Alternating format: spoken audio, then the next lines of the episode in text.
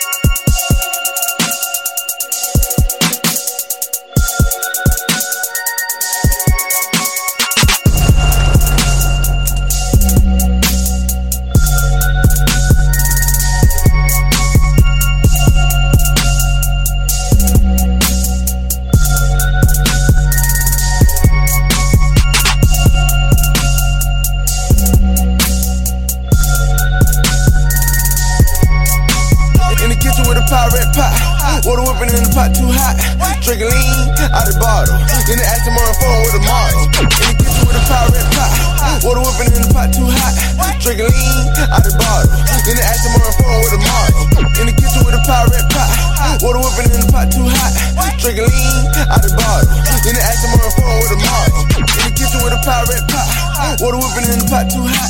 Drinking lean out the bottle. Then they ask him where I'm with a model. In the kitchen with a pie in the pot. Put a whippin' in the pot too hot. Drinking lean out the bottle. Then they ask him where I'm with a model.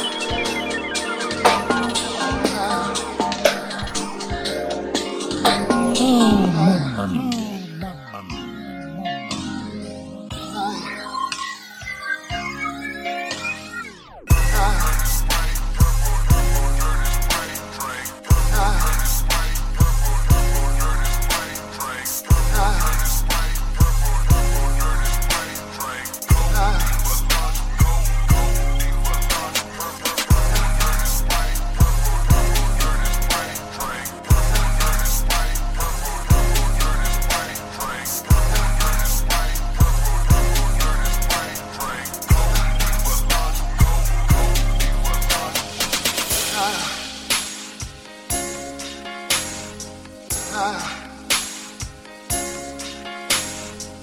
Ah. Ah. ah.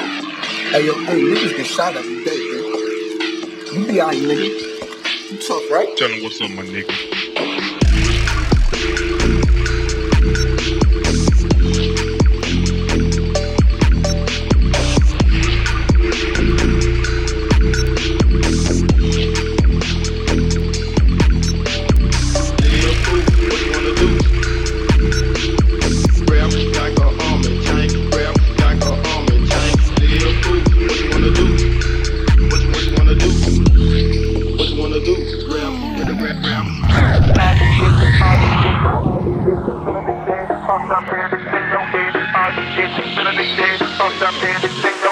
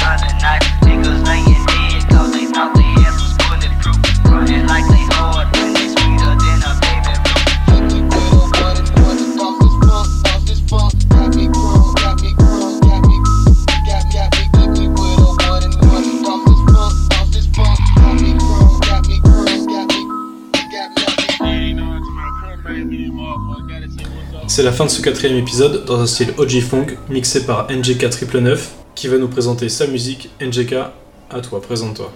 Ok, ben salut à toi et merci pour euh, l'opportunité aussi, gros. Et donc, ouais, c'est NGK 999, gros. euh, euh, je viens de Toulouse, je suis né en 87, donc du sud-ouest. J'ai grandi donc dans l'est de Toulouse, dans 31 500. Et depuis quand est-ce que tu fais de la musique? On va dire que concrètement, depuis 3 ans et demi, c'est là, on va dire, vraiment, je, considère que c'est de la musique. Un peu avant, j'ai droppé des, des tracks, mais c'était sans avoir le niveau. Du coup, après, j'ai disparu un temps, le temps d'apprendre, de, bah, d'apprendre là où j'avais des lacunes simplement. Je trouvais que j'étais mauvais. Donc du coup j'ai fait une disparition, une réapparition. D'accord. Et qu'est-ce qui t'a donné envie de produire cette musique, ce style de musique tout particulièrement? Ça c'est c'est c'est un peu te, ça revient à dire en, si tu veux qu'est-ce qui m'a donné envie de faire de la, de funk en soi. Même si peut-être aujourd'hui le mot funk euh, il est euh, il a de multiples euh, facettes si tu veux. Il y a, il y des tous types de funk. Ça rien de les lister. Mais euh, vraiment concrètement ça, ça a commencé avec la première track que j'ai entendue euh, euh, de DJ Smokey.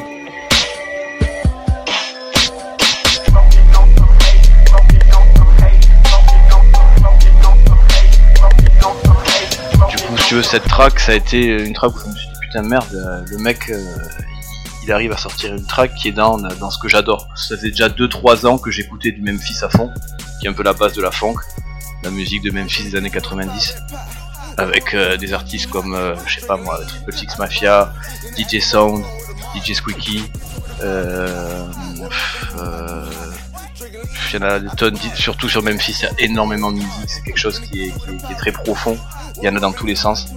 Euh, c'est vraiment ça qui, a- est la base même de la que sans Memphis, je pense pas qu'on puisse euh, arriver à la funk.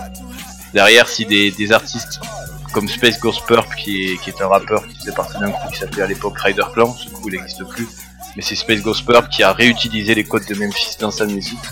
Et, euh, et Space Ghost Purp derrière, si tu veux, il a, a démocratisé, il l'a remis à jour, et ça a permis à plein de, jeunes écouteurs de dire d'où il prend ces, ces, vocales-là, d'où il prend cette influence-là, ces, ces, sonorités-là. Et quand les mecs se sont rendus compte que ça venait de Memphis, mais peu à peu, si tu veux, le- derrière, ben, les productions sont faites comme ça, les gars ont commencé à, ben, à écouter du Memphis et à le retranscrire dans leur production. Puis certains, je pense, devaient être aussi des fans de Memphis euh, avant de s'y mettre.